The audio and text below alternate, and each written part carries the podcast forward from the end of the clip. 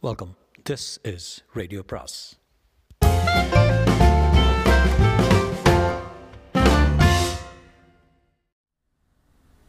சுஜாதாவின் பெண் இயந்திரம் பாகம் ஆறு.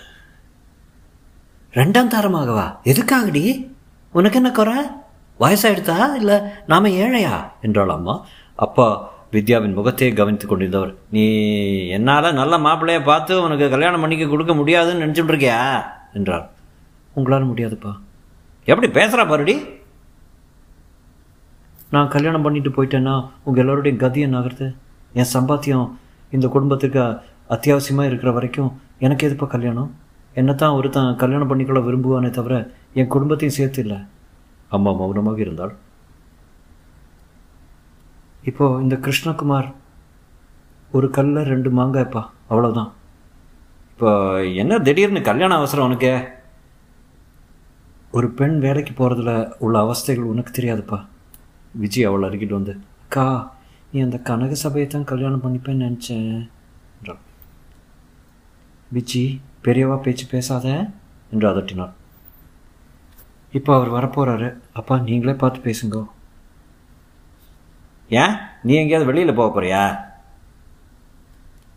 அதெல்லாம் இல்லை. ட்ரெஸ் மாற்றிட்டு வந்து நிற்கிறேன் நிச்சயதார்த்தம் இல்லையா? சுந்தர் பால்கனியிலேருந்து நம்மாத்த வாசலில் ஃபாரின் கார் நிற்குது என்றான். அவர் தான் உங்களையெல்லாம் எப்படி மாற்ற போகிறார் பார்த்துட்டே இருக்கோம் முதல் வேலைக்காரர்கள் இரண்டு பேர் ஏராளமான அட்டை பெட்டிகளுடன் வந்தார்கள். கூடவே கூடையில் ஆப்பிள்களும் ஆரஞ்சுகளும் வாழைப்பழ சீப்புகளும் வர அதன் பின் கிருஷ்ணகுமார் வந்தார். கரும்பச்சை நிறத்தில் சட்டை லீ ஜீன்ஸ் அத்தியம் சத்தியமாக வயசை சொல்ல முடியாதபடி ஒரு சாயங்காலத்துக்குள் பத்து வயசு சரிந்திருந்தார். உற்சாகமாக ஹலோ வித்யா என்றார். இதான் அப்பா? அம்மா விஜி சுந்தர். அப்பாவை கால் தொட்டு வணங்கினார். அடடே என்ன இதெல்லாம்? வித்யாவும் என்ன இதெல்லாம்? என்று அடுக்கியிருந்த சாமான்களை காட்டி கேட்டால் சும்மா உங்களுக்கெல்லாம் சின்ன ப்ரெசன்ஸு கல்யாணம் இன்னிக்கே வா. இல்லை இல்லை என்று சிரித்து அவைகளை அவசரமாக திறந்து காட்டினார். வித்யாவுக்கு ஜரிகை பட்டு புடவை அம்மாவுக்கு ஒரு ஒன்பது கஜம் அப்பாவுக்கு வேஷ்டி சட்டை விஜய்க்கு பட்டு பாவாடை ஜீன்ஸ் சுந்தருக்கு பேண்ட் சட்டை மெக்கானோ செட் ஸ்கிராபிள் விளையாட்டுக்கட்டை ஏராளமாக வாங்கிட்டேள் என்று அப்பா ஏராளமாக சிரித்தார். நிச்சயதார்த்தம் முக்கியம் இல்லையா? அதுக்குன்னு இவ்வளவா? விஜி விஜி இங்கே வா. போடி. விஜி தயங்கி சென்றாள் அவள் தலை தலையை தடவி கொடுத்து உனக்கு பாப் மியூசிக் பிடிக்குமா? விஜி மௌனமாக இருந்தாள் இதை பிரித்து பாரு. பிரித்து பார்த்ததில் ஒரு national Panasonic two in one this is too much sir இந்த சார்லாம் வேண்டாம் என்ன கிருஷ்ணு கூப்பிடுங்க. இன்னும் ஒன்றே ஒன்று காட்டிடுறேன் அவ்வளோதான் நகைப்பட்டியிலிருந்து கிறிஷ் திறந்ததும் சங்கீதம் லாரா ஒழித்தது. நட்ட நடுவே ஒரு வைரம் பதிந்த தங்க மோதிரம் படிச்சிட்டது. நிச்சயதார்த்தத்தை சிம்பிளாக ஒரு மோதிரத்தோடு வச்சுக்கலாம். உங்கள் உறவில் யாரும் வரலையா? இனிமே நீங்கள் தான் என் உறவு. டாக்டர் குன்னூரில் இருக்கா? அவளுக்கு பரீட்சை வர முடியாது. கல்யாணத்தை ஆரவாரம் இல்லாமல் சின்ன கோயிலில் வச்சுக்கலாம். சாயங்காலம் வெஸ்டர்னில் ஒரு பார்ட்டி வச்சுக்கலாம். நீங்கள் எப்போ தயார்னு சொல்லுங்கள் சார் இந்த பரிசுகளெல்லாம் உங்கள் டாக்டர் கால் தூசுக்கு கூட சமாதானமாகாது. நான் தான் ரொம்ப அதிர்ஷ்டக்காரன். நீங்கள் உங்கள் குடும்பத்தை பற்றி கவலையே பட வேண்டாம். மூணு வீடு இருக்குது ரெண்டு சைட் வச்சுருக்கேன். உங்களை எல்லோரையும் பாதுகாக்கிற வசதி இருக்குது வித்யா இனிமேல் வேலைக்கு போகவே வேண்டாம். அப்படி போகணுன்னு இஷ்டப்பட்டாலும் எனக்கு ஆட்சேபணம் இல்லை. அவளை சந்தோஷமாக வச்சுக்கிறது ஒன்று தான் என் குறிக்கோள். வித்யா உன் கையை நீட்ட. தயக்கத்துடன் கையை நீட்ட. அந்த அவ அந்த மோதிரத்தை அவளுக்கு அணிவித்தார். அந்த வைரத்துக்குள் பளீரென்று தெரிந்த நீல நெருப்பு வித்யாவை அச்சுறுத்தியது. வாங்க ஏதாவது நல்ல ஹோட்டலில் போய் எல்லோரும் சாப்பிட்லாம். வேண்டாம் நீங்கள் வீட்டில் சாப்பிட்ணும். கிருஷ்ணகுமார் உடனே சாப்பிட்டா போகிறது என்றார். விஜி அந்த கேசட் ரேடியோவை திருப்பி திருப்பி பார்த்தால் சுந்தர் சட்டை அளவு பார்த்தான் அப்பா ஜரிகை வேஷ்டியை தொட்டு பார்த்தார் அம்மா பட்டுப்புடவை தடவி பார்த்தால் சில நிமிஷங்களில் அத்தனை பேரையும் வென்று தின்று விட்டார் கிருஷ்ணகுமார். ராத்திரி சினிமா போகலாமா வித்யா? எல்லோருமா. நீ எப்படி சொல்கிறியோ அப்படி. நாங்கள்லாம் வரலை. நீ வேணால் போயிட்டு வாயன் வித்யா. அவர் யார்? நம்மத்து மாப்பிள்ளை? எவ்வளோ எளிதில் வீட்டு மகளை வெளியே அவிழ்த்துவிட காத்திருக்கிறார்கள். இன்னொரு நாள் சினிமா வச்சுக்கலாம் எங்களுக்கு இதுவே திகட்டுறது என்றார் வித்யா. ரொம்ப சரி நாளைக்கு பார்த்துக்கலாம். அம்மா ஓடி ஓடி உபச்சாரம் செய்தால் நிமிஷமாக பாயசம் செய்து விட்டால் பீரோவுக்கு உள்ளே இருந்த ஒரே ஒரு வெள்ளி தட்டை எடுத்து போட்டால் சாப்பிட்டு விட்டு கிருஷ்ணகுமார் சென்றதும் தீபாவளிக்கு முதல் நாள் போல் இருந்தது வீடு. ஹால் பூரா பரிசுகள் இறைந்திருக்க நால்வரும் அவற்றை உண்மைதான் என்று தொட்டு தொட்டு பார்க்க வித்யா தன் அறைக்கு வந்து கண்ணாடியில் தன்னை பார்த்து கொண்டாள். விற்று விட்டேன் நல்ல விலை வந்தது விற்று விட்டேன் ரெட்டைப்பேட்டு நிச்சயம் எண்ணூறு ரூபாய்க்கு குறைவாக இருக்காது. அவன் மூஞ்சியை பார்த்தியோ ஒரு தேஜஸ். யாராவது அவனுக்கு நாற்பது வயசுன்னு சொல்லுவாளோ? வித்யாவுக்கு அதிர்ஷ்டம் அவன் ஜாதகத்திலே இருக்குது கோயம்புத்தூரில் ஒருத்தன் சொல்லலை மூணு வீடாமே. அப்புறம் ரெண்டு சைட்டான். சுந்தர் அது என்ன கார்டா? டொயோட்டா. வித்யா விளக்கணைத்து விட்டு அழுதாள் ஒரு வாரமாக கிருஷ்ணகுமாரின் ஆக்கிரமணம். வீட்டுக்கு வந்தால் தின்பண்டங்கள் பழங்கள் ஆஃபீஸுக்கு போனால் அடிக்கடி உன்னை டிபிஎம் கூப்பிடுறார். அறைக்குள் நுழைந்தால் ஏதாவது ஒரு விஜ வியாஜத்தில் அவளை தொடும் சாமர்த்தியங்கள் கையை அமக்குவதும் கன்னத்தில் தட்டுவதும் அருகே மிக அருகே வந்து வாசனை பார்ப்பதும் ஒருமுறை திடீரென்று அவளை கட்டிப்பிடித்து முத்தத்தால் சிராய்த்தார். திமிரிக்கொண்டு தன்னை விடுவித்துக் கொண்டாள் ஏன் வித்யா? இஷ்டம் இல்லையா? Office sir. அப்போது வீட்டில் வச்சுக்கலாமா? கல்யாணம் அனுப்புகிறோம் பத்திரிகை அடிக்க கொடுத்துருக்கேன். ப்ரூஃப் கூட வந்திருக்கு. பார்க்குறியா? தேதி குறிச்சாச்சா? பின்ன? என்ன கேட்கவே இல்லையே. அப்பாவை கேட்டனே. உன்னை இப்போ கேட்குறேன். வர எயிட்டீன்த் கல்யாணம். அவசியம் வந்துடுறது. என்ன? அவ்வளோ சீக்கிரமாவா? அவ்வளோ தாமதமாவான்னு நான் கேட்குறேன். மௌனமாக இருந்தாள் என்ன சொல்வது? என் மனதில் இருக்கும் வடிவற்ற தயக்கத்தை எப்படி வார்த்தைகள் ஆக்குவது? நீ எதுக்கோ பயப்படுற? இல்லை சார் நான் உன்னை உபயோகப்படுத்திக்கிட்டு கல்யாணம் பண்ணிக்காமல் போயிடுவேன்னா? சேச்சா பத்திரிகை அடிக்க கொடுத்தாச்சு இனிமே என்ன? பின்ன என்ன பயப்படுற? மௌனம். சரி வித்யா. நான் இனிமேல் தொந்தரவு செய்ய மாட்டேன். சாரி கல்யாணம் ஆகிற வரைக்கும் பிரிஞ்சே இருப்போம். சரி தானே வேண்டாம் நீ ஏன் என்கிட்ட வர வரைக்கும் நான் உன்னை கூப்பிடல? என்ன பாழை போகிறது எல்லாம் தீர்மானித்தாயிற்று. தற்காப்பு. என்ன தற்காப்பு? இன்றைக்கி சாயங்காலம் நான் உங்கள் கூட வரேன். எங்கேயாவது வெளியில் போகலாம் சாப்பிட்லாம். அப்புறம் அப்புறம்? என்றார் அவளுடன் என்னை வீட்டில் கொண்டு விட்டுருங்க. மகாராணி என்ன சொன்னாலும் சரி. இருபத்தி ரெண்டாவது மாடியிலிருந்து பெங்களூர் ஆயிரக்கணக்கில் கண்ணடித்தது. ஏழை நாட்டில் இப்படி ஒரு ரெஸ்டாரண்ட் இருக்கிறதா? நான்கு புறமும் கண்ணாடி அமைத்து மெல்லிய இருட்டில் வெயிட்டர்கள் காற்றில் மிதந்து கொண்டிருந்தார்கள். டேபிள் நம்பர் நைன் சார் ஒருத்தன் வழிகாட்ட ஒருத்தன் நாற்காலி இழுத்து போட வித்யாவும் கிருஷ்ணகுமாரும் எதிரெதிரே உட்கார அகலமான மெனு காட்டப்பட்டது அவளுக்கு. எனக்கு ஒன்றும் தெரியாது நீங்களே ஆர்டர் பண்ணிடுங்க. ஏதாவது ஹாட் ட்ரிங்க்ஸ் சாப்பிட்றியா? ஹாட் ட்ரிங்க்ஸ்னா காப்பியா? இல்லை ஜின் ஷாம்பெயின் மார்டினி ஏதாவது. வேண்டாம் வேண்டாம். சும்மா டேஸ்ட் பண்ணிப்பார் ஒன்றுமே பண்ணாது. வேண்டாம். அவள் மறுப்பை பொருட்படுத்தாமல் gin and lime for the lady large scotch for me என்றார். வெயிட்டர் சென்றதும் பிடிக்கலன்னு வச்சிரு நான் கட்டாயப்படுத்தலை என்றார். என்ன விலை இருக்கும்? அதை பற்றி என் கவலைப்படுற? வித்யா அந்த அட்டையை எடுத்து அரை வெளிச்சத்தில் பார்த்தாள். இவரிடம் எத்தனை எத்தனை பணம் இருக்கும்? ஆஃபீஸில் சம்பளம் இரண்டாயிரம் இரண்டாயிரத்தி இருநூறு தான் இருக்கும். எத்தனை சொத்து வீடு பங்களா கார்? மிக துல்லியமான கண்ணாடி கோப்பையில் தண்ணீர் போல ஜின் வந்தது. விளிம்பில் ஒரு எலுமிச்சை துண்டு சுருகி இருந்தது கலக்குவதற்கு ஒரு கண்ணாடி குச்சி. வெள்ளி கோப்பையில் மசாலா சேர்த்த வெந்த காடலை. கிருஷ்ணகுமார் தன் கோப்பையை அவள் அருகில் இடித்து வெல்கம் டு த ரிச் என்றார். வித்யா ஓரமாக சிப்பி பார்த்தால் மருந்து வாசனை அடித்தது. மடக்கென்று முழுங்கினால் நளின ரசமாக சென்றது. நடுவே வட்ட வடிவான இட இடத்தில் ஒளி விளக்குகள் ஓடி ஓடிப்பிடிக்க திடும் திடும் என்று டிஸ்கோ சங்கீதம் கேட்க சிலர் நடனம் ஆடினார்கள் கிருஷ்ணகுமார் மேஜைக்கு குறுக்கே அவள் கையை பிடித்து ஐ லவ் யூ வித்யா என்றார். பதில் சொல்ல? நானும். என்றார். நீங்கள் குடிக்க மாட்டேன்னு சொன்னதான் ஞாபகம். அப்படியா? பக்கத்தில் வந்து உட்காரேன். அவ்வளோ சீக்கிரமாக சாப்பிடாத. எழுந்து அந்த பக்கம் போய் உட்கார்ந்தால் சௌகரியமான இருட்டு காதுகளில் சூடு. கிருஷ்ணகுமாரின் கை அவள் தொடைமேல் பட்டபோது தன்னை இறுக்கி கொண்டாள். ரிலாக்ஸ் வித்யா. ரவிக்கைக்கும் இடுப்புக்கும் இடையே தடவி கொடுத்தார். அபாயகரமாக மார்பை அழுத்தினார். வித்யா தன் உடம்பை மறந்து போனாள். மொத்த பில் எத்தனை ஆயிற்று? வெயிட்டர் ஏன் சிரித்தான்? பெங்களூர் ஏன் தீப்பற்றி எரிகிறது? கார் திரும்பும்போது அது சேஷாத்ரிபுரம் போகாமல் கிருஷ்ணகுமாரன் வீட்டை நோக்கி செல்கிறதோ என்று சிரிப்பாக வந்தது வித்யாவுக்கு. இரண்டு செருப்பையும் கையில் மாட்டிக்கொண்டு அவர் பின் வீட்டுக்குள் நுழைந்தாள். தூக்கம் வருது ரொம்ப சுத்துறது. ஏதோ ஒரு கதவு திறக்க ஏதோ ஒரு சுவிட்ச் போட ஏதோ ஒரு படுக்கையில் மல்லாக்க விழுந்தால் கண்ணை திறந்தால் உத்தரம் மெலிதாக அசைந்தது. கிருஷ்ணகுமார் தன் சட்டையை கழற்றுவது தெரிந்தது. படுக்கைக்கு அருகில் புத்தகங்கள் தெரிந்தன. தண்ணீர் கூஜா தெரிந்தது அந்த ஃபோட்டோ தெரிந்தது. வித்யா முழுவதும் விழித்து கொண்டு சரையல் என்று எழுந்தாள். ஃபோட்டோ படத்தில் முதல் மனைவியும் மகள் மகளும் சூழ்நிலை பொருத்தமில்லாமல் சிரித்து கொண்டிருந்தார்கள். வித்யாவை பார்த்து அடி அசடே என்று சொல்வது போல சிரிப்பு உடைகளை சரி செய்து கொண்டாள். என்ன வித்யா? இஷ்டம் இல்லையா என்றார் கிருஷ்ணகுமார். வீட்டில் கொண்டு விட்டுடுங்க என்ன? ஏன்? கிருஷ்ணகுமார் அவள் கையை பற்ற. தயவுசெய்து என்னை கட்டாயப்படுத்தாதீங்க. கல்யாணம் ஆன பிறகு என்ன செய்யுங்க. நமக்கு கல்யாணம் ஆன மாதிரி தானே வித்யா? ஒரு சடங்கு தானே பார்த்திருக்க பாக்கியிருக்க? வேணும்னா இப்போவே தாலி கட்டிடுவா? அவ்வளோ சீப்பாக அதை எடுத்துக்க வேண்டாம். என் மேலே உங்களுக்கு அன்பு தானே? நிச்சயம். எனக்காக எதுவும் செய்வீங்க தானே? என் விருப்பம் இல்லாமல் எதுவும் செய்ய மாட்டீங்க தானே? கிருஷ்ணகுமார் அழுத்துக்கொண்டு விக்டோரியா மகாராணி காலத்தில் இருக்க வேண்டியவன் நீ ஆ?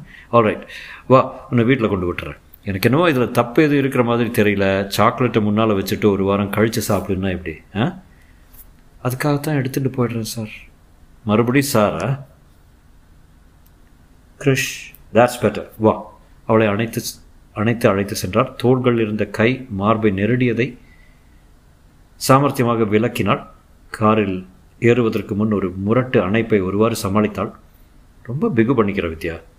பதினெட்டு வரைக்கும் தானே கிரிஷ். காரில் மௌனமாக வந்தார். வித்யா பின் சீட்டில் உட்கார்ந்தாள் அவளை விட்டுவிட்டு மாடிக்கு வராமல் உடனே சீறிக்கொண்டு புறப்பட்டதில் கிருஷ்ணகுமாரின் கோபம் தெரிந்தது. கோபிக்கட்டும். அவர் இன்னும் என் எஜமானி எஜமான் இல்லையே. ஏன் கல்யாணம் செய்து கொண்டு பிறகு கூட கேட்ட நேரத்திற்கு துகில் உரிக்க வேண்டும் என்று சட்டம் இருக்கிறதா என்ன? கதவை திறந்து அப்பா என்ன வித்யா இவ்வளவு லேட்டு என்று கேட்க ஆரம்பித்தவர். அவள் மூச்சின் நெடியை உணர்ந்ததும் மௌனமாகிவிட்டார். கண்கள் தான் குற்றம் சாட்டின. வாய் திறந்து அது பற்றி ஒரு வார்த்தை இல்லை பயம். சாப்பிட்டியா? என்றாள் அம்மா. நிறைய சாப்பிட்டேம்மா. அறைக்கு சென்று சாரியை மாற்றிக்கொள்ளாமல் காது கழுத்து நகைகளை கழற்றி வைக்காமல் அப்படியே படுக்கையில் விழுந்தாள். கல்யாணத்தில் சிக்கிக்கொண்டா? என்று மன மனத்தின் ஒரு மூளை திரும்ப திரும்ப ஓசைப்படுத்தியது எனக்கு வேறு எப்படி பாதுகாப்பு? வேலை விட வேண்டாம் இப்போதைக்கு. இருக்கிற லீவை எல்லாம் தீர்த்துவிட்டு மூன்று மாதம் பார்த்துவிட்டு அப்புறம் தீர்மானிக்கலாம். ஒத்தி போடுவதில் ஒரு சந்தோஷம் இருக்கிறது. அந்த உறுத்தல் சற்று விலகுகிறது. ஆனால் அந்த உறுத்தல் மற்றது? என்னவோ தப்பாக செய்கிறோம் என்று நெஞ்சுக்குள் ஸ்திரமாக பதிந்திருக்கும் முள் அதை எப்படி நீக்குவது? அதை பற்றி யோசிக்காதே. வேற ஏதாவது யோசி. ஆஃபீஸில் யாரிடம் யாரிடமும் இப்போது சொல்ல வேண்டாம் ரமா வேண்டாம் வனஜா வேண்டாம் ஆஃபீஸ் தோழிகள் அத்தனை பேரையும் நீக்கிவிட்டாள் மல்லிகா மட்டும் பாக்கி இருந்தால் அவளிடம் மட்டும் சொல்லலாம். அவள்தான் உண்மை சிநேகிதி. அவள் அந்த பிரச்சனையை எப்படி பார்ப்பாள்? எல்லோரும் என்னை சிநேகபாவமாக ஒரு விளிம்பை நோக்கி அழைத்து செல்கிறார்கள். விடுவதற்குள் வித்யா தூங்கி போய்விட்டாள். பதினெட்டாம் தேதி கல்யாணத்திற்கு பத்திரிகை அடித்து வந்துவிட்டது. அம்மா லெட்டர் மேல் லெட்டர் போட்டுவிட்டால் உறவுக்காரர்கள் ஒவ்வொருவராக வர ஆரம்பித்து விட்டார்கள். கிருஷ்ணகுமார் ஒத்தாசைக்கு ஒரு ஆளையும் சமையலுக்கு ஒரு வி ஒரு விதவையும் ஏற்பாடு செய்திருந்தார். வித்யா விடாமல் ஆஃபீஸ் போய் வந்து கொண்டு வந்து கொண்டு தான் இருந்தாள். பதினேழுலேருந்து லீவ் கேட்டிருக்கிறாள். மல்லியிடம் மட்டும் சொன்னாள். அடடா என்ன ஓசைப்படாமல் பெரிய கொம்பை பிடிச்சிட்டிய? பிரமாதம் என்றாள். நானும் தான் ஆறு வருஷமாக முயற்சி பண்ணிகிட்ருக்கேன் நமக்கு வர்றதெல்லாம் நம்மக்கிட்ட வாங்கிக்கிற கேஸ் தான் வாய்க்குது. மல்லி நான் என்ன பண்ணுறது பண்ண நான் பண்ணுறது ரைட்டா இதில் தப்பு ரைட் எதுவும் கிடையாது கண்ணு. நீ செஞ்சது உருப்படியான காரியம். உன் இடத்துல நான் இருந்தால் இந்நேரம் உண்டாகியிருப்பேன். இதை விட நல்ல புருஷனாக உனக்கு கிடைக்க மாட்டான் தெரிஞ்ச ஆள் பணக்காரரு குடும்ப பொறுப்பு பூரா எடுத்துக்கிறாரு வேற என்ன வேணும்? வயசு வித்தியாசம்? அதான் கச்சிதம். பதினாலு வருஷம் வித்தியாசமா? குழந்த மாதிரி மடியில் போட்டுக்கிட்டு கொஞ்சுவார். தலைகீழாக நடந்து காட்டுன்னா நடந்து காட்டுவார். பொம்பளைங்களுக்கு அதானே வேணும்? மல்லி நான் கணவன் என்கிறவனை பற்றி வேற ஏதோ ஒரு பிம்பம் வச்சுருந்தேன். சட்டுன்னு அழி. உன் விஷயம் என்னாச்சு மல்லி? மல்லி உடனே முகம் மாறி அந்த பேமானி பையன் பேச்சே இனிமே வேண்டாம். எப்போ பார்த்தாலும் வீட்டு ஞாபகம் அவனுக்கு. எதுக்கு எடுத்தாலும் எங்கள் சரசு எங்கள் பத்மா அதாவது போகட்டும். ஒரு முறை வீட்டில் இந்த பெரிய மனுஷனை காட்டலாம்ன்ட்டு கேஜிஎஃப் கூட்டிகிட்டு போயிருந்தேன். எங்கள் அம்மா என் தங்க ரெண்டு பேரையும் சேர்ந்தாப்புல சைட் அடிக்கிறாரு வழுக்கத்தால். செம கிட்டான். சரிதான். இது நமக்கு உதவாது. வீடு பூரா அபூர்வ ராகங்களை ஒழிக்கும்ட்டு அந்த ஆளை கிட்ட சேர்த்துக்கிறதே இல்லை. அவன் சீட்டு பணத்துக்கு உத்தரவாதம் கொடுத்துருக்கேன். அதான். கொஞ்சம் கவலையாக இருக்குது கல்யாணம் பண்ணிக்காதே மல்லி வேண்டாம். மகளே அதை மட்டும் சொல்லாத. முப்பதுக்குள்ளே கல்யாணம் செய்துக்கல செத்தம். பார்க்கலாம். எனக்குன்னு ஒருத்தன் இல்லாமலாம் போயிடுவான் புதுசாக ஒரு இன்ஜினியர் வந்திருக்காரு சிவப்பா. உங்கள் ஜாதி தான் இருக்கும். இல்லை வீட்டில் தெலுங்கு பேசுகிற ஐயரோ தெரியல. இன்றைக்கி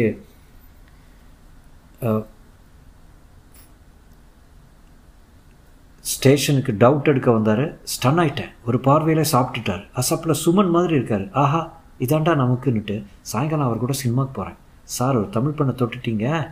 இந்த ஒரு செயலால் ஒரு தமிழ் பொண்ணு எத்தனை சேதப்பட போகிறா தெரியுமா? கையில் அடித்து சத்தியம் பண்ணி கொடுங்க என்னை கடைசி வரைக்கும் கைவிட மாட்டீங்கன்னு. வித்யா சிரித்தாள். யோசித்து பார்த்தாள். இந்த வாரத்தில் முதல் தடவை அவள் சிரிப்பது. மாச புஸ்தகத்தில் ஒரு மாமியை எழுதியிருந்தாங்க. ஷோக்காக இருந்துச்சு கதை. கல்யாணத்துக்கு கட்டாயம் வந்துடும் மல்லி. நான் இல்லாமையா? ஆஃபீஸில் மற்றவங்க யார்கிட்டையும் சொல்ல வேண்டாம். ஏன்னா? நாங்கள் ரெண்டு பேரும் ஆஃபீஸில் உள்ளவங்க அனாவசியத்துக்கு கேலி பேச்சு வரும் கல்யாணம் ஆனப்புறம் சொல்லிக்கலாம். அது கூட சரிதான். தாலி எழுதின பிற்பாடு கேலி இல்லை இல்லைதான். பதினாறாம் தேதி வீடு புதிதாக பல்புகள் போட்டு பளிச்சென்று இருந்தது கிருஷ்ணகுமாரின் கேசட் சதா இறைச்சலிட விஜய் அதை நிறுத்தி தொலையன். ஆளுயர ஃபில்டரில் காஃபி சதா இறங்க குறுக்கே குறுக்கே குழந்தைகளோட ஒரு ஹாலில் புடவை பாத்திரங்கள் இறைந்து கிடக்க. ஒன்றுமே வேண்டாம்ட்டார். எல்லாம் புள்ளையாத்தில் தான் போடுறா. நான் ஒரு முகூர்த்த புடவையும் ஒன்றரை பவனும் திருமாங்கல்லையும் பண்ணுறேன் அவ்வளோதான் அதிர்ஷ்டத்தை பாத்தியா? ஏகாந்தமாக கணக்கு வழக்கு இல்லாத சொத்து. மூத்தா நகை வேறு இருக்காமே. வயசு தான் கொஞ்சம் அதிகமா. இல்லை மணி அவரை பார்த்தா இவளுக்கு ஒரு வயசு சின்னவா மாதிரி தெரிகிறாரு. மூஞ்சியில் ஒரு லட்சணமும் ஒரு புன்சிரிப்பும் பாருங்க எத்தனை மரியாதை தெரியுமா? இவருக்கு எழுந்து நின்று யாரையாவது பார்த்துருக்கீங்களா? போகிறது போ. எல்லா விதத்துலேயும் சௌகரியமாக போச்சு. வேலையை விட்டுருவாளோ?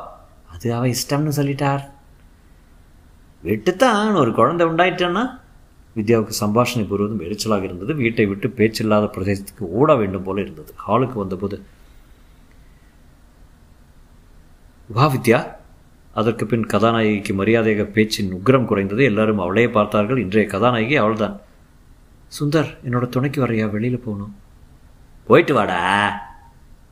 நான் வேணா வரட்டுமா வித்யா? வே வேண்டாம்ப்பா. நாயனக்காரனை வர சொல்லியிருந்தேன்? சுந்தர் வாடா.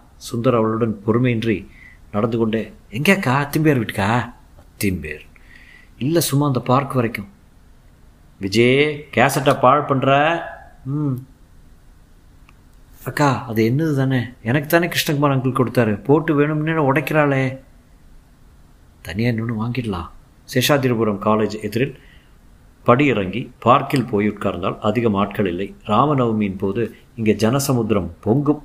கம்பம் கம்பமாக ஸ்பீக்கர் வைத்து சேஷகோபாலன் சந்தானம் என்று கர்நாடக சங்கீதம் ஒலிக்கும் பெரிய வித்வான்கள் எல்லாம் வருவார்கள். ராத்திரி பத்தரை பன்னிரண்டு வரை கேட்டிருந்து விட்டு சுதந்திரமான நாட்கள். வா வித்யா போகலாம் என்றான் சுந்தர். இருடா வந்து அஞ்சு நிமிஷம் தானே ஆகுது. மஞ்சு குட்டி எல்லாரும் ராத்திரி வரப்போறா? எதிரே சற்று தூரத்தில் ஒரு கணவனும் மனைவியும் உட்கார்ந்திருந்தார்கள். வந்ததிலிருந்து இதுவரை ஒரு வார்த்தை பேசிக்கொள்ளவில்லை நிச்சயம் காதலர்கள் இல்லை. இவன் ஒரு கோணத்தில் அவள் ஒரு கோணத்தில் பார்த்து கொண்டு இரண்டு பேரும் மேலும் மௌனம் வீசி கொண்டு விட்டது போல அல்லது ரொம்ப நேரம் எடுக்க வேண்டிய ஒரு மானசீக ஃபோட்டோவுக்கு போஸ் கொடுப்பது போல. அக்கா போகலாம் ரொம்ப நாழியாயிடுச்சு. அம்மா கவலைப்படுவா. சரி போ. நீ போடா. ஒழி. நான் இன்னும் கொஞ்ச நாள் கழிச்சு வரேன். சுந்தர் ஓட்டமாக ஓடினான். வித்யா மற்றொரு ஜோடியை பார்த்தால் விளக்கு வெளிச்சத்தில் கணவன் ஒரே திக்கில் பார்த்து கொண்டிருக்க மனைவி நான் ஸ்டாஃபாக பேசிக்கொண்டாள். அடிக்கடி தன் கைகள் கைகளை விரலால் மடித்து பாயிண்ட் பாயிண்டாக பேசிக்கொண்டிருந்தாள். மற்றொரு ரகம் நான் எந்த ரகம்? கேட்டு ராஜாவின் ஆசை மனைவி. அந்த புறத்தில் கடைசி பெண் பிள்ளை பெற்றுக்கொண்டு உசத்தி நாய் வளர்த்து நகங்களுக்கு அரை மணி நேரம் பாலிஷ் போட்டுக்கொண்டு கக்கத்தில் கஸ்தூரி சென்ட் அடித்துக்கொண்டு பொம்மை மேல் பார்த்த புடவையெல்லாம் வாங்கி கொடுத்து கொண்டு அதிர்ஷ்டக்காரி விதயா? வித்யா. பார்க்கிலிருந்து வெளியே வந்தபோது சட்டென்று அவனை கவனித்து விட்டாள் எதிர்ச்சாரியில் அவளுக்காக காத்திருந்தவன் போல நின்று கொண்டிருந்தான். குழல் விளக்கின் ஒளியில் அவன் தலைப்பரட்டையும் கூச்சலான உடம்பும் தெளிவாக அவனை அடையாளம் காட்டின. சூரிய நாராயணா போலீஸ் நிலையத்தில் உன்னை ஒழிச்சு கட்டுறேன் பார் என்று சபதம் செய்த சூரிய நாராயணா வித்யாவுக்கு வெலவலத்து போய்விட்டது. அவன் அங்கிருந்தே நமஸ்காரா என்றான். வித்யா நடக்க ஆரம்பித்தாள். குறுக்கே ஒரு பஸ் போன பிறகு அவன் மறுபடியும் அங்கே தெரிந்தான். ஒன்று நிமிஷா என்று அவளை நோக்கி வர முறப்படுவதற்குள் கார் ஒன்று குறுக்கிட வித்யா கை கால் நடுங்க விரைவாக நடக்க ஏறக்குறை ஓட ஆரம்பித்தாள். அவன் எதிர்ச்சாரியில் அவளுக்கு இணையாக ஓட வித்யாவுக்கு என்ன செய்வது என்று பிரமையாக இருந்தது. அந்த பக்கம் கடந்துதான் வீட்டுக்கு போக வேண்டும். அவள் நின்றால் அவனும் நின்றான். நடந்தால் நடந்தான். வித்யா எந்த பக்கம்? உதவி கிடைக்கும் என்று திண்டாடினாள் என்ன செய்வது? எதிரே கையை கட்டிக்கொண்டு காத்திருக்கிறான் புன்னகையுடன்.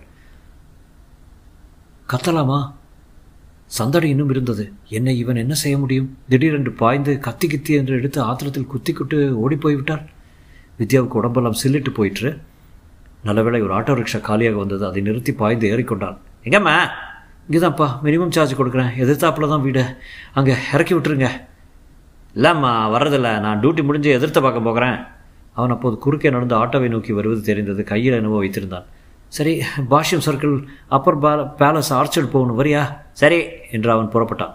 அந்த சூரிய நாராயணன் விரைவாக வந்து வாயில் விரல் வைத்து விசில் அடித்து கை தட்டி நிறுத்த முற்படுவது தெரிந்தது. சீக்கிரம் போங்க.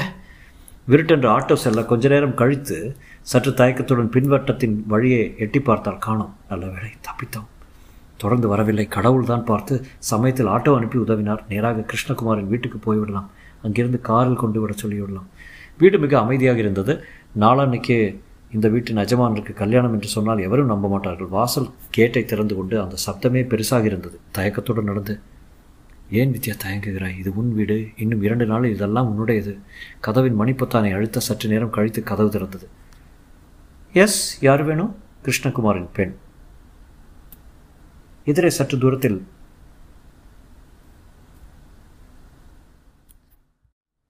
சாரி கிருஷ்ணகுமாரின் அச்சு அந்த பெண்ணின் முகத்தில் இருந்தது. பத்து வயசா? இன்னும் நான்கு வயசு கூடுதலான மலைச்சாரல் ஊட்டம் உடம்பில் குறிப்பாக மார்பில் இருந்தது. அவள் காலடியில் நாய் குலைத்தது.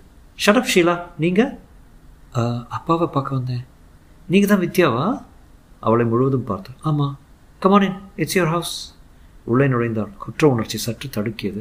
கிருஷ்ணகுமாரின் மகள் சட்டை பேண்ட் அணிந்து ஒரு கையில் பிரித்த புத்தகமும் மற்றொரு கையில் பிடித்த ஆப்பிளுமாக அந்த இடத்தையே சாசனம் பண்ணிக்கொண்டு சுதந்திரத்துடன் அசைந்து சோஃபாவில் உட்கார்ந்தாள். கால் மேல் கால் சற்றென்று வித்யாவுக்கு இந்த வீடு தோட்டம் எல்லாம் என்னுடையது என்கிற உரிமை கலைந்து போய் அந்நியனாக உணர்ந்தாள். என் பேர் பிங்கி. நீங்கள் எங்கே இருக்கிறீங்க ஏதாவது சாப்பிட்றீங்களா? ஒன்றும் வேண்டாம் ப்ளீஸ் நான் கல்யாணத்துக்கு தான் வந்திருக்கேன். சந்தோஷம். உங்களை நான் எப்படி கூப்பிடுறது? ஆண்டினா சித்தினா வித்யான்னு? ஏதாவது அப்பா கிட்ட சொல்லணுமா? அவர் வர நேரமாகுமா தெரியாது என்று ஆப்பிளை கடித்தான். மேனக்கா தானே உன் பேர்? ஆமாம் பிங்கின்னு செல்ல பேர். பிங்கி நீ ஏன் ஹாஸ்டலில் இருந்து படிக்கணும்? இங்கேயே இருக்கலாமே. அது ஏன் இஷ்டம்? லெட்ஸ் பி ஃப்ரெண்ட்ஸ் எனக்கு ஃப்ரெண்டு ஷீலா தான். இல்லை ஷீலா என்ற நாயை முக முகத்தில் தடவி கொடுத்தாள். ராத்திரி இங்கே தங்க போகிறீங்களா oh oh, oh oh, no என்று அடிபட்டவள் போல எழுந்தாள் வித்யா. வாசல் கார் சப்தம் கேட்க கிருஷ்ணகுமார் உள்ளே எழுந்தாள் hi my little girl hi dad உங்கள் கேர்ள் ஃப்ரெண்ட் வந்திருக்காங்க. கிருஷ்ணகுமார் வித்யா இருப்பதை பார்த்து Vidya what a surprise this is Pinky என்றார். அறிமுகம் ஆயிடுத்து அந்த பெண் அலட்சியமாக எழுந்து அடுத்த அறைக்கு செல்ல உடன் நாய் மூடியது. அவளை பற்றி என்ன நினைக்கிற? She is not happy nonsense அது சரி. என்ன விஷயம் வித்யா? எதுக்கு வந்த? சூரிய நாராயணன் என்னை துரத்திட்டு வந்தான். ஒரு ஆட்டோ பிடிச்சி இங்கே வந்துட்டேன். சூரிய நாராயண ஜெயிலில் இல்லை? இல்லை நான் நான் கம்ப்ளைண்ட்டை வாபஸ் வாங்கிட்டேன். ஏன்? அவன் மனைவியும் குழந்தைகளும் பார்த்தேன். பாவமாக இருந்தது. சிலி தப்பு பண்ணிட்டேன். பெண்ணாச்சு பாரு. சார் நீங்கள் என்னை வீட்டில் கொண்டு விட்டுடுங்க. இரு இரு இப்போ தான் வந்திருக்க. இந்த அருகில் வந்து அவளை அணைத்து கொள்ள பார்த்தால் வித்யா அந்த அரை கதவை பார்த்து விலகினாள். ப்ளீஸ் வேண்டாம். வரமாட்டா ஷீஸ் கிளவா அன்னைக்கு சொன்னதை மறந்துட்டீங்களா? சாரி நான் உங்ககிட்ட வாக்கு கொடுத்துருக்கேன்ல. வித்யா நான் உனக்கு ஃபேண்டாஸ்டிக்காக சாரி ஒன்று வாங்கியிருக்கேன். நீ அதை பார்த்தே ஆகணும். எங்கே காட்டுங்க? எப்படியாவது அவன் விலகினால் சரி. கொஞ்சம் இரு. கிருஷ்ணகுமார் தன் படுக்கை அறைக்குள் சென்றார். வித்யா தீர்மானமின்றி நின்றாள். அந்த பெண் எங்கிருந்தோ இருவரையும் பார்த்து கொண்டிருக்கிறார் என்ற உணர்வு ஏற்பட்டது. அவளை சுற்றிலும் ஒரு வெறுப்பு பார்வை இருக்கிறது. இந்த வீட்டு சூழ்நிலையில் சிக்கல் இருக்கிறது. கிருஷ்ணகுமார் வந்தார். அட்டைப்பட்டியை அவசரமாக பிரித்து பிளாஸ்டிக் உரையை உருவி அந்த சாரியை அலட்சியமாக சோஃபாவில் அறிந்தார். குறைந்தது அறுநூறு ரூபாயாவது இருக்கும். உடல் பூரா எம்ப்ராய்டரி செய்து ரத்த சிவப்பில் மெல்லிய ஜார்ஜெட் போல இருந்தது. உனக்கு உனக்கு என்ன ஸ்பெஷலாக போட சொன்னேன்? எப்படி? பிரமாதம் என்றால் ஆர்வமின்றி. இந்த புடவையில் நீ எப்படி இருப்பேன்னு பார்க்க விருப்பமாக இருக்கு? எனக்கு ஒரு தடவை இதை கட்டிக்கேன் இப்போவே வா. இப்போவே. உன் எதிர்கால கனவுங்கிற ரீதியில் இந்த சின்ன விருப்பத்தை பூர்த்தி செய்ய மாட்டியா? உங்கள் பெண்ணுக்கு என்ன வாங்கி வந்தீங்க? நிறைய. பேச்ச மாத்தாத. வித்யா அந்த சாரியை எடுத்துக்கொண்டு மறைவிடம் தேடினாள். பெட்ரூம் போ என்றார் கிருஷ்ணகுமார். படுக்கை அறைக்கு சென்று கதவை சாத்தி கொண்டால் தன் புடவை களைந்தாள். புதிய புடவை பார்த்து பாவாடையில் சொருகிக் கொண்டு சேகரித்து விரலால் நீவி உயரம் சரிபார்த்து சுற்றி மார்பிள் மூடிக்கொண்டு நிமிர்ந்தாள். மிக நெலிஸ் மெலிசான புடவை கண்ணாடி தேடினாள். காத்ரேஜ் ஜலமாரி திறந்திருந்தது. அதன் கதவை திருப்பி அதில் பதிந்திருந்த கண்ணாடியில் தன்னை பார்த்து கொண்டாள். திறந்திருந்த அலமாரியில் ஒரு ஃபைல் இருந்தது. விஎஸ் என்று அதன் மேல் எழுதியிருந்தது. ஏதோ ஒரு ஆர்வத்தில் அதை எடுத்து பிடித்தார் பிரித்தாள். Vidyasagar and company A nine Domlur layout என்கிற லெட்டர் ஹெட்டில் டைப் அடிக்கப்பட்ட கடிதத்தின் ஒரு பிரதி. அன்புள்ள ஐயா உடன் எங்கள் இன்வாய்ஸ் இணைக்கப்பட்டிருக்கிறது. இதற்கு உண்டான தொகை ரூபாய் ஒரு லட்சத்து ஏழாயிரத்து இருபதுக்கு கூடிய வரையில் செக் அனுப்புமாறு கேட்டுக்கொள்கிறோம். ஒப்பம். வித்யா நம்ப முடியாமல் புரட்டினாள் அதே ரீதியில் பல கடிதங்கள். எல்லாம் தன் தொழிற்சாலைக்கு எழுதப்பட்டவை. இரண்டு லட்சம் ஒன்றரை லட்சம் எழுபதாயிரம் என்று பல்வேறு தொகைகள் அப்புறம் தொழிற்சாலை நிர்வாகத்திடமிருந்து வந்த கடிதங்கள். இத்துடன் ரூபாய்க்கு செக் இணைக்கப்பட்டுள்ளது. சொந்த சேர்ந்த விவரம் தெரிவித்து ஸ்டாம்பிட்ட ரசீதில் கையெழுத்திட்டு. வித்யாவுக்கு புரியவில்லை. ரப்பர் ஸ்டாம்புகள் அடங்கிய பெட்டி ஒன்று இருந்தது. அவைகள் ஒன்றை எடுத்து கண்ணாடியில் காட்டி பார்த்தாள் படித்தாள் வித்யாசங்கர் கம்பெனிக்காக மேனேஜிங் டைரக்டர் அப்புறம் கனரா பேங்க் பாஸ்புக்கும் புத்தகம் அப்புறம் கடிதம் அன்புள்ள கேக்கே பணம் கிடைத்தது. அதிக நாட்கள் தொடர்வதில் ஆபத்து உள்ளது கூடிய விரைவில் மூடி விடுவதுதான். வித்யா மூடிவிட்டாள் கதவு தட்டும் சப்தம் கெட்டது. எல்லாவற்றையும் திருப்பி வைத்து விட்டாள். என்ன செஞ்சுட்டு இருக்க அலமாரி கதவை சாத்தினோம். இதோ வர்றேன். புடவை சரி செய்து கொண்டு கதவை திறந்தாள். எப்படி இருக்க? கிருஷ்ணகுமார் பத்தடி பின்வாங்கி அவளை பார்த்து வாவ் யூ லுக் கிரேட் என்றார் நல்ல சாரி உனக்கு பிடிச்சிருக்கா? கண்ணாடியில் பார்த்தியா? பார்த்தேன். ஏஞ்சல் மாதிரி இருக்க. உன்னை அப்படியே சாப்பிடவா? இப்போ வேண்டாம். என்னை நாளன்னைக்கு கல்யாணம் செய்ய போகிறேன் கிருஷ்ணகுமார் அவள் அருகே வந்து மூச்சு முட்டை அவளை இழுத்து அணைத்து உதட்டில் உதட்டை பதிக்க முற்பட்ட போது திமிரினாள் விடுங்க ப்ளீஸ் ப்ளீஸ் உங்கள் பெண் அந்த அறையில் இருக்க? வரமாட்டா வரமாட்டா. பிங்கி பிங்கி என்று உறக்க கத்தினாள். எஸ் என்று குரல் கேட்க கிருஷ்ணகுமார் அவளை உடனே விட்டுவிட்டார். காரில் வீட்டுக்கு திரும்பும்போது வித்யாவின் மனதில் குழப்பமான எண்ணங்கள் விரைந்தன. கைகள் நடுங்கின. கடவுளை மாட்டிக்கொண்டு விட்டேன். எப்படி தப்பிக்கப் போகிறேன்? கிருஷ்ணகுமார் தான் எல்லாத்தையும் நடத்துகிறாரா? இங்கிருந்து தான் இந்த போலி கம்பெனி நடைபெறுகிறதா? என்ன விபரீதம்? இத்தனை செல்வமும் கம்பெனியை ஏமாற்றி சேர்த்த சொத்தா? இதில் யார் உடந்தை? எவ்வளோ பேர் கூட்டு? என்ன பேசாமல் வர்ற வித்யா? கோவமா? இல்லை. போய் முதல்ல இருந்தே போய். I don't smoke don't drink காலையில் புருஷ சுத்தம் செல்வேன். எல்லாம் போய். அலமாரியில் டான்ஹில் சிகரெட்டுகள் வேர் சிக்ஸ்டி நைன் பாட்டில்கள் இவனை நான் நாளன்னைக்கு கல்யாணம் செய்து கொள்ள வேண்டுமே. ஈஸ்வரா பத்திரிகையை அச்சடித்து உறவுக்காரர்கள் எல்லாம் வந்து டேரா போட்டு என்ன செய்வேன்? என்னத்தை செய்து தொலைப்பேன்? கனக எப்படி ஜெயிலுக்கு அனுப்ப முடிந்தது? அவனும் இதில் உடந்தையோ? அப்படி இருந்தால் குட்டை வெளிப்படுத்தியிருப்பானே. ஒன்றுமே புரியவில்லை. என்ன செய்வது? வித்யா சடக்கென்று கலைந்தாள் வீடு வந்துடுத்து. என்ன குருட்டு யோசனை? தேங்க்ஸ் நான் வரேன். குட் நைட் ஒரு சின்ன கிஸ் கூட கிடையாதா? இன்னும் ரெண்டு நாள் சார் இல்லை சரியாக முப்பத்தாறு மணி நேரம். ஆமாம் அப்புறம் நான் உன்னை என்ன செய்ய போகிறேன் பாரு. அப்படியே உன்னை கசக்கி நீ தொட விடாத எல்லா இடத்தையும் என் முத்திரையை பதிச்சு முத்திரை rubber stamp good night sir good night Krishnu சொல்ல. குட் நைட் கிருஷ் என்னும் பாதகனே பிரமிப்புடன் வித்யா மாடிப்படி ஏறினான். வீடு அமர்க்களப்பட்டது. உள்ளூர் அழைப்பிதழ்களையும் விஜயையும் சுந்தரையும் உரையிலிட்டு பெயர் எழுதி கொண்டிருந்தார்கள் காலை நீட்டிக்கொண்டு பாட்டிகள் விளக்கடியில் நகைகளை மதிப்பிட்டு மதிப்பிட்டு கொண்டிருந்தார்கள். ஹாலில் நெல் தேங்காய்கள் வெள்ளிக்குடம் கஞ்சி நீங்காத வேஷ்டிகள் புஷ்பங்கள் என்று இறைந்திருந்தன. நடி வித்யா மாப்பிள்ளையை பார்க்க போயிருந்தியா? இப்போவே கைக்குள்ள போட்டுண்டா? அந்த பெண்ணை பார்த்தியா ம். சாயங்காலம் விஜய் சுந்தர் போய் பார்த்துட்டு வந்தா சிரித்து பேசின்னு இருந்தான் ஒன்றுமில்ல அக்கா பொய். உம்முன்னு இருந்தது. ஒரு வார்த்தை பேசல என்றாள் விஜி. அது பொண்ணு இல்லை மாமி என்று சிரித்தான் சுந்தர்.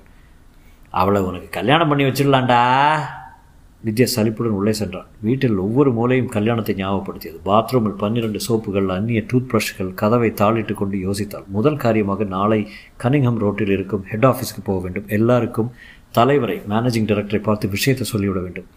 நம்ம கம்பெனியில் ஒரு மிகப்பெரிய மோசடி நடந்துகிட்ருக்கு சார் நீங்கள் நம்ப மாட்டீங்க. எங்கள் டிபிஎம் கிருஷ்ணகுமார் கூட அதுக்கு உடந்த. இல்லை அவர் தான் இதுக்கு லீடர் நம்ப மாட்டார். ஆதாரபூர்வமாக எல்லாவற்றையும் சொல்ல வேண்டும். முதன் முதலாக தற்செயலாகத்தான் அந்த வித்யாசாகர் கம்பெனி விலாசம் போலி என்று கண்டுபிடித்து அதன் பின் அந்த கம்பெனிக்கு பெரிய தொகைகள் சேர்வதை கம்ப்யூட்டர் மூலம் அறிந்து கொண்டது. கனகசபை விவகாரம் அதுதான் புரியவில்லை. அப்புறம் நேற்று பார்த்தது கிருஷ்ணகுமாருக்கு இருந்திருந்து இரண்டாயிரம் ரூபாய் சம்பளம். எப்படி இத்தனை பெரிய வீடு வரும்? வீடு ஃப்ளாட் சொத்து எல்லாமே கம்பெனியை ஏமாற்றின சுருட்டின பணம். கம்ப்யூட்டர் தான் சொல்லிவிட்டதே. ஏழு லட்சத்து ஆ அறுபத்தெட்டாயிரத்து பதினைந்து எம்டி நம்புவாரா? நம்பித்தான் ஆக வேண்டும். ஒருவேளை மேனேஜிங் டைரக்டர் கூட இதில் உடந்தையாக இருந்தால் ச்சே தத்து பித்தன்று சினிமா கற்பனை செய்யாதே நாளைக்கு அவரை போய் நிச்சயம் சந்திக்க வேண்டும். ஜானவாசம் உண்டோ இல்லையோ மன்னி? ஜானவாசம் என்ன? அந்த ஆளை ஜீப்பில் வைத்து பெரேட் பண்ண வேண்டும். அதெல்லாம் வேணாம்ட்டார். கார்த்தாலே நேரக்கோட்டை சீனிவாச கோவிலுக்கு போகிறோம் அங்கே சிம்பிளாக தாம்மா கல்யாணம்? ரிசப்ஷன் தான் கிராண்டாக வச்சுருக்கோம். எப்படி நிறுத்த போகிறேன் போகிறேன் கல்யாணத்தை? இப்போவே வா.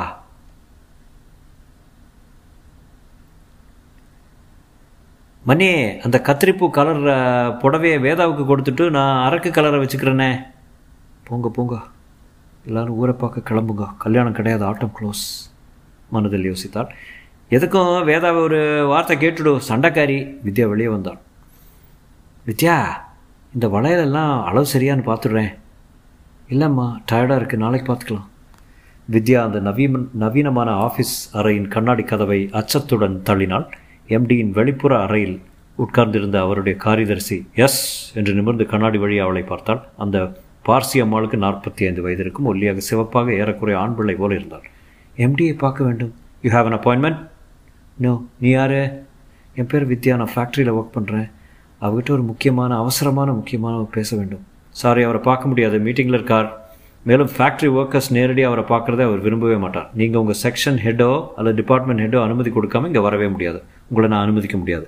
வித்யா சற்று நேரம் தயங்கி நின்றால் எம்டி நரைக்கதவு சாத்தியிருந்தது வித்யா ஒரே ஒரு சந்தர்ப்பம் இது. வேறு விதத்தில் அவரை பார்க்க முடியாது. அந்த பார்சியம்மாள் சற்றும் எதிர்பாராத வகையில் வித்யா எம்டியின் அரைக்கதவை தள்ளி திறந்து நுழைந்து விட்டான் உள்ளே மேனேஜிங் டைரக்டரும் கிருஷ்ணகுமாரும் சிரித்து பேசிக் கொண்டிருந்தார்கள். தொடரும்